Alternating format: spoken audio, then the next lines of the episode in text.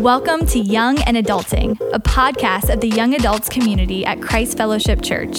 Our hope is to create a safe place for authentic conversation around the ins and outs of life as we all try to navigate following Jesus in the world we live in today. Thanks for joining us and welcome to the conversation.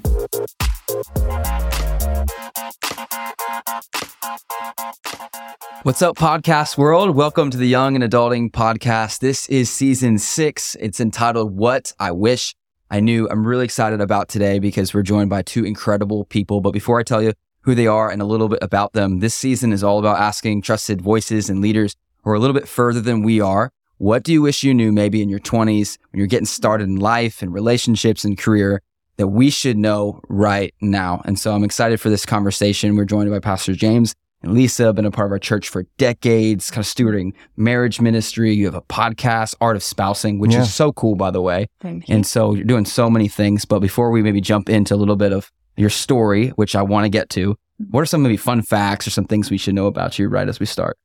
Well, you know, a fun fact is James is an avid cyclist. Hey. Right. Yeah. And so how many years? 15 years? About 15, 16 years, yeah. And you've actually mobilized it and used it to raise awareness around human trafficking, really coming against what's happening in our culture today. So I decided that I would try to be a great wife and join in an adventure with James. For 10 years, he's asking me to ride a bike with him. Right. And finally did. Come on. Yeah. And so 3 years ago, I had an accident on my first ride out. And it's actually a really quite funny story that I didn't know that our bodies have a coccyx, and that is the end of your tailbone. Yeah. She bent her coccyx. Yes, which is really weird. Yeah. So, fun fact. But hey, just a couple weeks ago, you got back on the bike. So, yeah. It took me a while, but I did it. So, yeah. So, I didn't throw you under the bus too much there. Yeah, 30 years of marriage, and you're still adventurous, which is cool. I'm trying. Let's go. Well, for those of listeners who aren't familiar with your story, with how you met, all of that, I know there's some fun stuff. So, why don't you give us a snapshot? How'd you start dating? How'd you meet? Who initiated? Whatever. It's all there. How do we get started? Well, I'll start it. Yeah. I'll tell the truth, and then she can edit it. So, so it was actually my sophomore year in college. I was in school in Nashville, Tennessee, and Lisa came in as a freshman my sophomore year. We're the same age, but she went to another school and then came in. North Carolina State University. That's right. Yeah. And so at the beginning of the school year, there was a bunch of people from the school just hanging out downtown Nashville, and got to meet a lot of people from different states and so forth. And Lisa was there, and we might have said hey, but didn't really connect.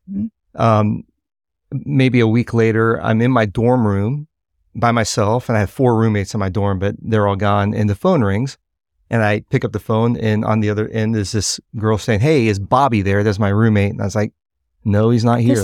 This makes me sound like I'm like after Bobby. No. Anyway. You said, well, I was supposed to meet Bobby for a walk, and I was trying to catch up with him. And I said, well, Bobby's not here, but I'm here. Come on. And so this is great. So we met at the track there at the school. And the funny thing is, at the time, I was actually in a long distance relationship with another girl. So his parents had actually, if there was like an arranged marriage in the 90s, it was the closest thing to arranged marriage. The closest thing to arranged marriage. They wanted them to get married, yes. But we were walking in that first time, and I actually recognized that there was something special about Lisa. It's like, this girl's amazing.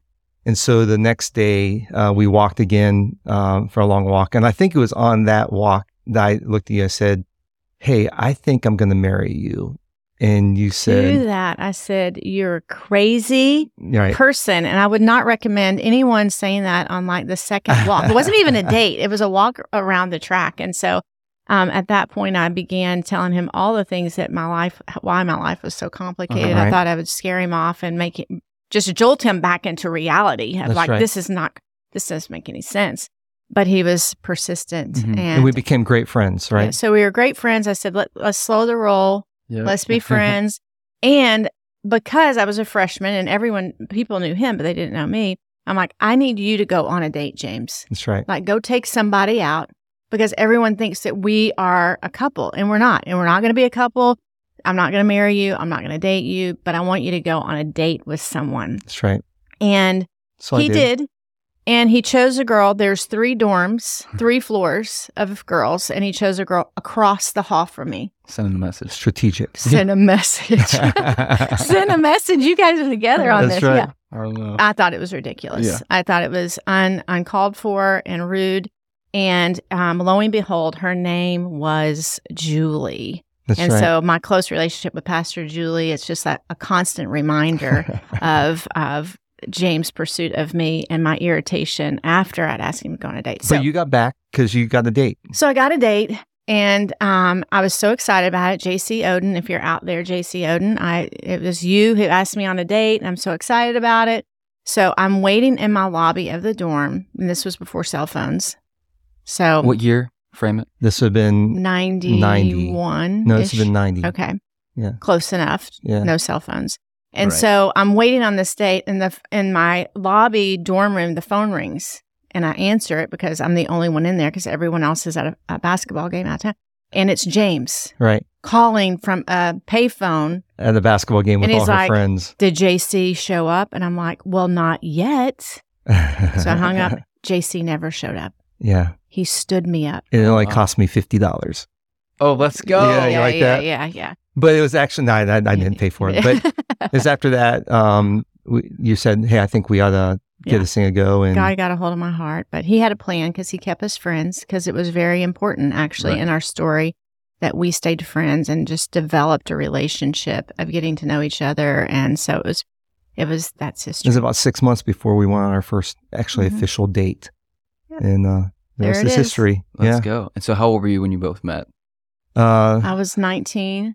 Yeah. We got married at 20. I turned 22 on our honeymoon. Right. So we were young married people. Yeah, we've kind of grown up together, actually. Yep. And we had our first child when we were like 24, 25. And so, so we've kind of grown up as a family, you know.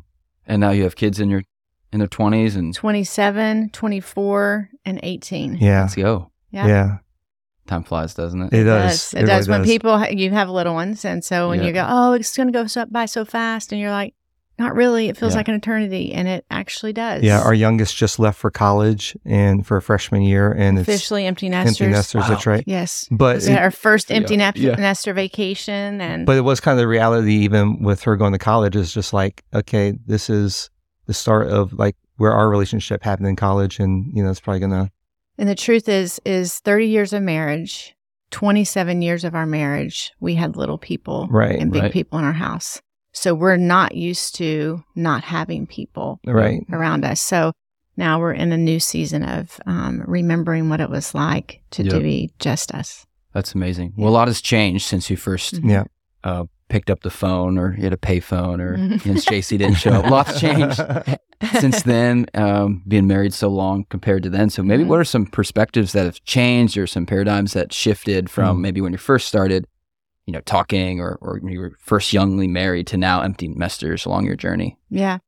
Well, I think it's interesting because once we had kids and they began to be in the years of dating, our perspective changed about a lot of things. Yeah. So that's the real truth.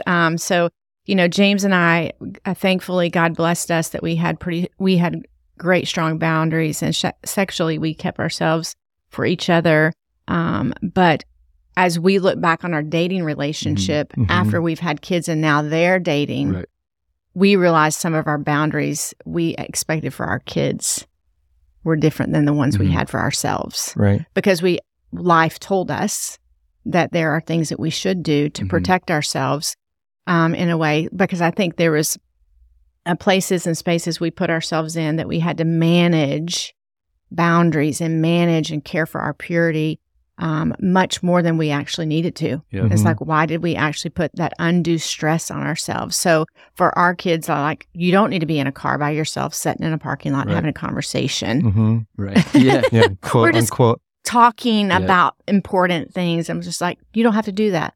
However, we did that. And then we had to manage so I think having kids and then just life, to realize that greater people than James and I have fallen prey to pushing back on boundaries.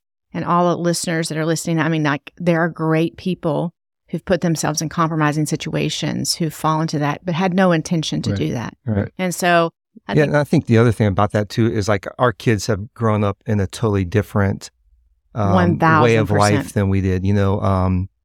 Secrecy in relationships is a lot easier today than it was when we were dating. Like we had to really be intentional about being together, connecting physically. Today with smartphones and social media and video, FaceTime and so forth, it's so easy to allow boundaries to be eroded and kind of disappear, because you can grow a intimate relationship a lot faster than we could when we were younger. And so, I mean, again, we didn't have cell phones. We didn't have email. So like email wasn't even a thing when we were dating. Yes. So different times. So when you think about the speed of connection today and the speed of how close you can get to know somebody. And I think the danger in that is that you can get to know somebody so quickly on the surface that you don't have maybe the perspective of time to actually get to know the person's character or their who they really are. And so I think that's a real different paradigm of how we would see relationships today than when we were dating younger, is that it's we had this long process of time to really get to know each other, and not just on a romantic basis, but like who we really were and the challenges and so forth before we put ourselves in maybe compromising situations. It made me just think of like even our phone conversations, they were landlines. Yeah. So they were connected to a wall. Right. So we are not able to walk away from people. Yeah, there was an accountability around us that even in our dorm rooms, or like we'd have to, if we were going to have conversation that was incredibly intimate, which we know that people have in direct message or texting and images and all that kind of stuff, and FaceTime in the bedrooms when you're, you should be. There's just so much. Yeah, there was physical built-in boundaries, just in the way culture operated, the way communication operated, that aren't there today. Right. Mm-hmm. And so I think it would be a lot. I mean, if we put ourselves now dating. I mean, we would have to approach it a lot differently. And so, that's probably why I'm cautious about my kids being in cars alone, or some of the boundaries is that they're actually closer because of their communication and other means than we had that we just didn't have. Right. Very interesting. I think I've seen this to be true too, even for those who maybe aren't in relationships getting physical. It's like you can get emotionally detached way faster. And I think of like, this is kind of silly, but even talk to people who are like on Snapchat every day and they're like keeping their streak, they're like, I got to keep it up. But like, there's an emotional attachment that's forming. That's like just different and odd. And so I don't know, what would you say to those who maybe are maybe exploring, like they're getting emotionally connected really, really quick and for a month, for 2 months. And then it's like, oh, moving on to the next person. Cause I think that happens. That they don't kind of steward those boundaries to go, is this a good idea for me to emotionally go there? Like, how can we protect our emotions? And it makes me think of when James and I talk about intimacy in marriage, it's not all just sexual. It's what you're saying. There's an emotional intimacy that happens, a spiritual intimacy, physical, which is not related to sex. It's physical touch, recreational, having fun together. Right. Well, when you're not balancing all of those things, you're like but emotional intimacy is real. Yeah. It is, and it does bind our hearts. And so when we, it binds us in a different way than we would physically or sexually, but it's still a very true thing, and our hearts get wrapped up in it. So when we dismiss that and roll over to the next person, there's a lot of stuff still attached. When we talk about freedom, we walk through breaking emotional ties that we have, not just sexual ties, but unhealthy emotional ties. Yeah. So you're speaking to that, which that actually clouds and informs our future relationships when we allow that, not to mention it's disposing of people. Right. Yeah. Well, a while back, we did a talk just on the power of bonding and the steps of bonding. And if you look at the 12 steps of bonding, the 12th is sexual intimacy, but the ones that build up to that are all around real personal, this emotional connection. And But it paces it. It paces it because all intimacy is really, the glue of it is that emotional tie. And so when people jump into emotional relationships and so forth, I agree, they can be actually sometimes more damaging or more harmful than, you know, maybe even sometimes physically, you know, because you're so attached emotionally at a emotional level. Your point, and that's so good, James, because to your point of like, what do you do? Is what is a person who's on a streak, or you know, or like, what do you do to help pace that? And I would say, exercise discipline. Like, go, maybe a streak isn't for me. Maybe if that's a problem, or if I get too vulnerable and share a lot of details that emotionally connects us, maybe I should, you know, instill some discipline and shut that's thy good. Mouth. You know, and so.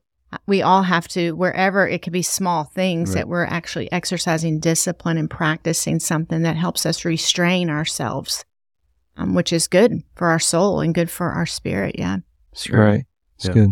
You're talking about ultimately becoming like a healthy person. I mean, to be disciplined is okay. Like, I want to work towards my own health. And we know that for any relationship, especially with two people, it's going to be a healthy relationship. Yeah. Then it's the sum of two healthy people. Right. So what are maybe some key indicators of a healthy relationship or healthy person that would know, like, okay, I'm ready for a serious relationship? What are some indicators? Yeah. I'll give a few and then maybe you can jump in. I think one is personal character. Like, how would you rate your character? Like, are you somebody who's trustworthy, somebody who doesn't fold up in pressure, but holds up under pressure? You know, when you start engaging in a connection with another person, do you have the emotional character, the strength to stand up to that? I think personal convictions and boundaries, like what convictions and boundaries have you already set for yourself that you're not going to compromise your character in the midst of a relationship. You're going to find somebody who aligns with your convictions and your boundaries. I think another one that we work with a lot with couples who are actually maybe preparing to get married is the concept of independence. You know, unfortunately in culture today, we have so many young people that are growing up in this helicopter parent culture where parents are really overly involved in their kids' lives. And, you know, it's problematic. It is problematic, especially when a kid hasn't learned how to move to independence from their parents. And so I think, you know, being intentional of like, not rebelling, it's independence. And as parents, like, one of the things that we want to do with our young adult kids all along is that they should be able to be independent on their own. And so if you're in a place that you are still highly dependent upon your parents and, you know, to support you and to nurture you, give you boundaries and so forth, you're probably not ready. So you need to work on that piece before you're become dependent on your independence, before you can become interdependent in another relationship.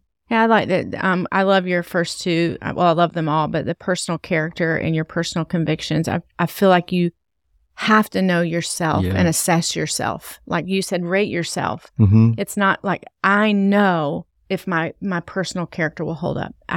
No one can judge that, because that's my heart, my motives, my relationship with the Lord. And so you have to really measure and think and process yourself, and know that your other partner, that your significant other that you want to date, that isn't their place to tell you if your character can stand. It's your place to determine, and it's your place, independent of your parents, to be able to say, my convictions and my personal character is my choice, my relationship with the Lord, that He's telling me, He's informing me, Holy Spirit is speaking to me, and that I'm not reliant on James' personal convictions when we're in a dating relationship. However, James' personal convictions in our dating relationship was the model of what I feel like single men should do these days, which is, he honored me. He never put me in a situation. His convictions, his personal convictions of boundaries was stronger than his lust for me. You were lusting.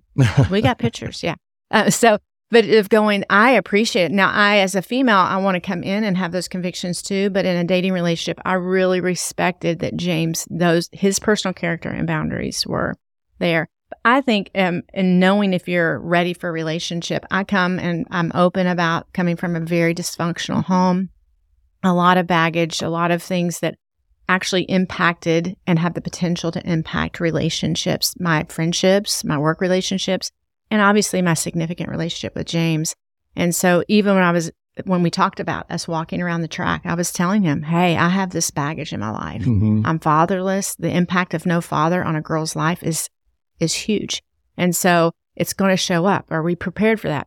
Well, really, I didn't know then is that I was on a pursuit. That language was saying, I'm on a pursuit for healing. Yep. I'm on a pursuit for God to do a work in my life. And that healing, I think you have to be honest about it, mm-hmm. aware, you're not in denial. And then there's this like full disclosure with someone you're pursuing a relationship with. But if you can't do that, if you don't know that your past of even maybe something that's happened to you as a child will impact your relationships, if you're in denial about that and you're not walking in healing and trying to find out what those things are, whether it's counseling, pastoral counseling, mm-hmm. inner healing, then you're not ready. Yeah. You need to be dealing with that. And I'm still dealing with it. Right. Yeah. I mean, so it's not like it goes away, but I have been in pursuit. But I think that all goes to the point that one of the things we always say that to young couples is like, your relationship, no relationship should complete you. You're right. Mm-hmm. The Apostle Paul said you're completed in Christ. Mm-hmm.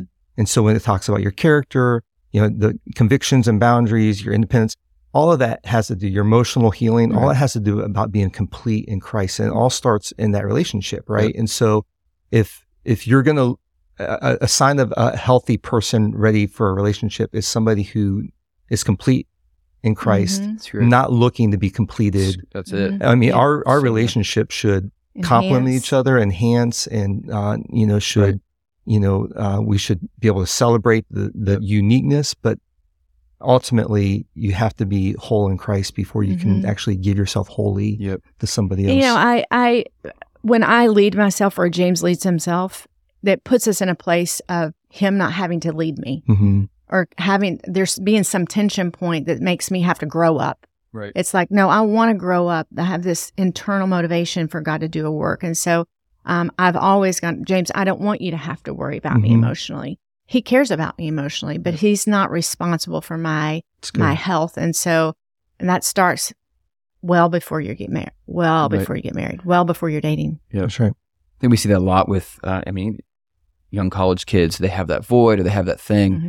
and you look to relationships, mm-hmm. all these things to fill it. And then that doesn't work out. And then you're, 2 steps behind where you were. And then you're, mm-hmm. all of this. And I love you're talking about character and conviction. Those are so, so powerful. But also when we talk about what I wish I knew about relationships, why it's also so complex and nuanced is you can be rock star in your conviction and your character and have no idea how to communicate to somebody. Mm-hmm. Yeah, it's true. So when you guys look back, maybe on your journey, you guys have obviously grown a lot in your communication because mm-hmm. Communication is a very important thing for all relationships, mm-hmm. like friendships, romantic relationships, working relationships. I mean, communication, we're doing it right now. You know what I mean? Like if you do it all the time, texting, email, all of these things. So what are some things that you learned along the way? Or maybe you look back at that season in Nashville, we started dating. You're mm-hmm. like, if we only knew these couple things about communication mm-hmm. then, we're, it's so important. Yeah. Thinking about that communication is an ongoing skill that has to be developed. Yeah. You never arrive. That's great. So if you think that you're the master communicator, whether you're a public speaker, whether podcasting or in relationship with work people and her husband, I'm like James and I this week had a communication mishap. Yeah. Mm-hmm. And it took a lot of effort for us to I'm like, Jesus, help me verbally communicate our misunderstanding. Yeah. It was a misunderstanding. And so I had to I said, I'm going to walk away and give myself a minute. And he respected that. That's skill because mm-hmm. I have a lot of words, as you can tell. Yeah. And a lot of passion and emotion and words for emotion. And so I came back and said, hey, I think we're on the 2 different pages, but trying to communicate about something. Mm-hmm. And he's like, you're exactly right. And it was about finances. So finance is a hot point for us. So, but I just go, we're 30 years in marriage, 35 years in being together, and we're still learning about communication. That has that moment. I had the choice. I can make this whole evening tense mm-hmm. and blow us up, or I can rise up to the woman of God that I am mm-hmm. and lead through this communicating effectively. And so I would say it never stops, but you do have to be intentional about learning. Yeah. I think one of the things that if I were to go back and talk to my 18, 19-year-old self, I would probably talk about the importance of emotional intelligence and communication. When I talk about emotional intelligence, it's ability to manage your own emotions and the emotions of somebody else, the people around you. And it's actually, what I wish I would have known back then is that there's some skills, just like in anything else, that actually can be developed to grow in that area, and it will affect every area of your communication. So for me, when I was younger, I was, I didn't lack empathy. I just didn't leverage empathy. And empathy is so important in relationships, to be able to put yourself in somebody else's shoes. But not only that, but also to be able to understand when somebody's affected or something's going on, and be able to identify that. And so, so I think, if I were to say, hey, what's one thing that you could do to develop communication? It's like, how emotionally intelligent are you? Mm-hmm. And sometimes you need some feedback, you need some tools to know how to do that. But like, if you lack impulse control, that's going to affect your communication. If you lack, emotional awareness, that's going to affect your, communication, social awareness. And so, we communicate all day long, and it's not just the words we say. Actually, scientists would say only 7% of our communication is actually in words.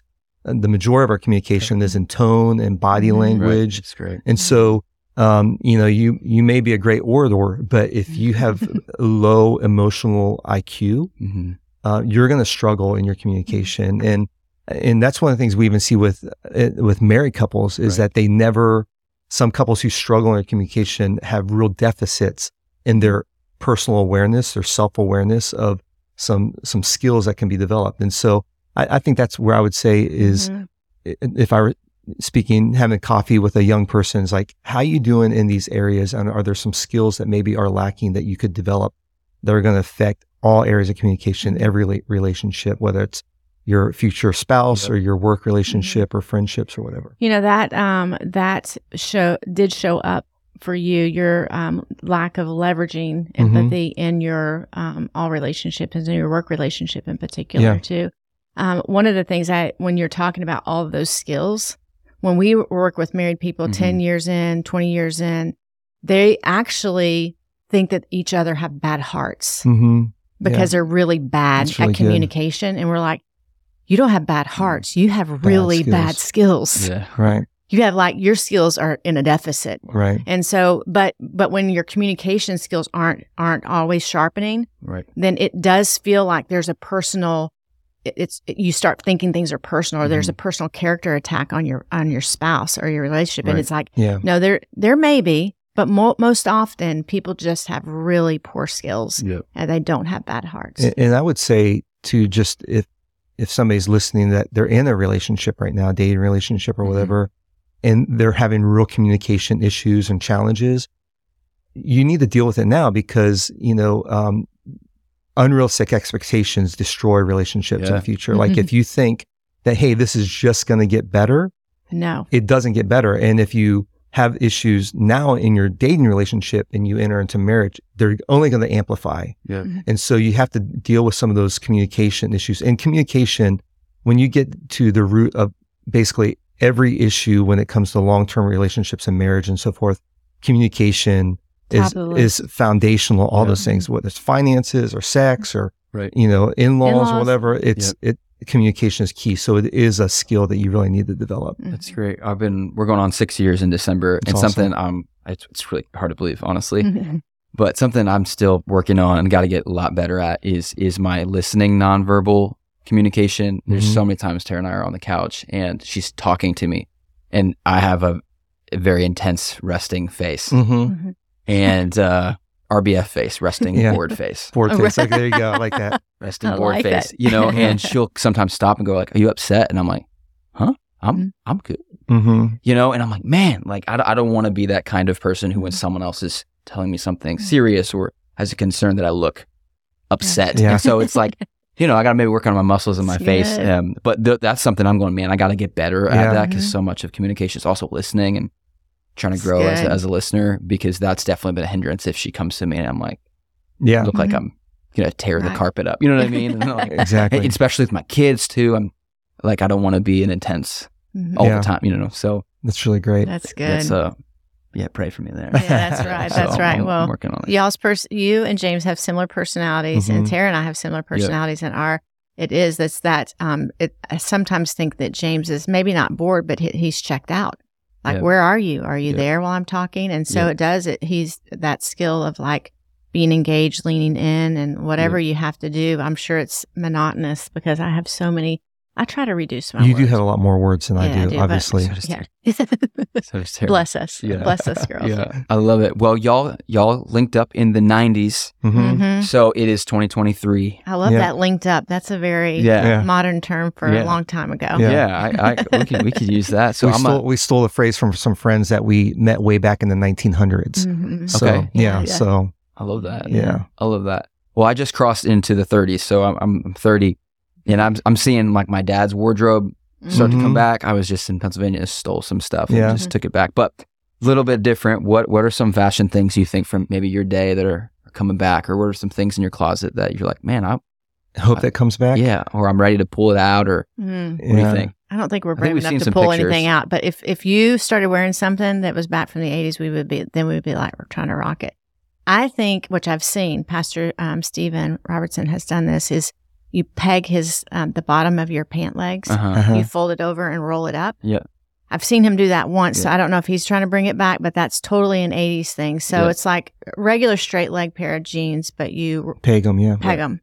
And so, Do you know what that is? Yes. Yeah. Okay. Very good. You're looking, you had the resting board face. So Coach me. Yeah. I didn't know if you were with me, but now you're with me. You know what it is. See? Okay, now I'm asking my wife. Okay. This is it. Yeah. I think for me, well, some things have already come back because I've been wearing a lot of like joggers that have a lot of pockets, and they resemble parachute pants. Yeah. They haven't parachute pants fully haven't come back. They haven't, but there's some style there that's similar. But, I think for me, the big thing back in my day was Miami Vice. And it was a show. It was a show. People don't know. People may know Miami Vice. I don't know. But Sonny, one of the cops, always wore these light sports jackets, and they were cool because you can wear them down, right? Or you could push up the sleeves. And I don't like things on my sleeves, so I wish we could bring back the sports jacket. You just push up your sleeves. Yeah. Mm-hmm. And they were really colorful. Would you do that again? No, probably not. But the sleeves are cool. Well, I love it. Well, thanks so much for being with us today, and for sharing your insights and wisdoms and funny stories. And I'm thankful JC never showed up. I know, so I wouldn't be here today. So that's right. That's right. I love it. You got Art of Spousing. Anything else you want to let the listeners know about, check in, lean into? I wondered if you should put in the show notes some resources on emotional intelligence. That'd be great. Yeah, we can do that. Reads and stuff that would be helpful. That'd be good. Yeah. Love for you to check out our podcast, Art of Spousing, airs every other week. And, even if you're not married, we talk a lot about issues of communication and just relational issues that would help in any relationship. Awesome. Well, thanks so much. Friends, those who have been listening, make sure you follow these people, listen to them, check out the podcast. And if you enjoyed this, like, subscribe, share it, comment, whatever you got to do to stay with us. And we hope that you've been enjoying this season called What I Wish I Knew. We will see you next time. We love you. We out. Thanks for joining us for this episode of Young and Adulting. Follow us on Instagram at cf.youngadults. And if there's a topic you'd like to talk about, we want to hear about it. Send us an email or leave a comment with your thoughts. We'll see you next time.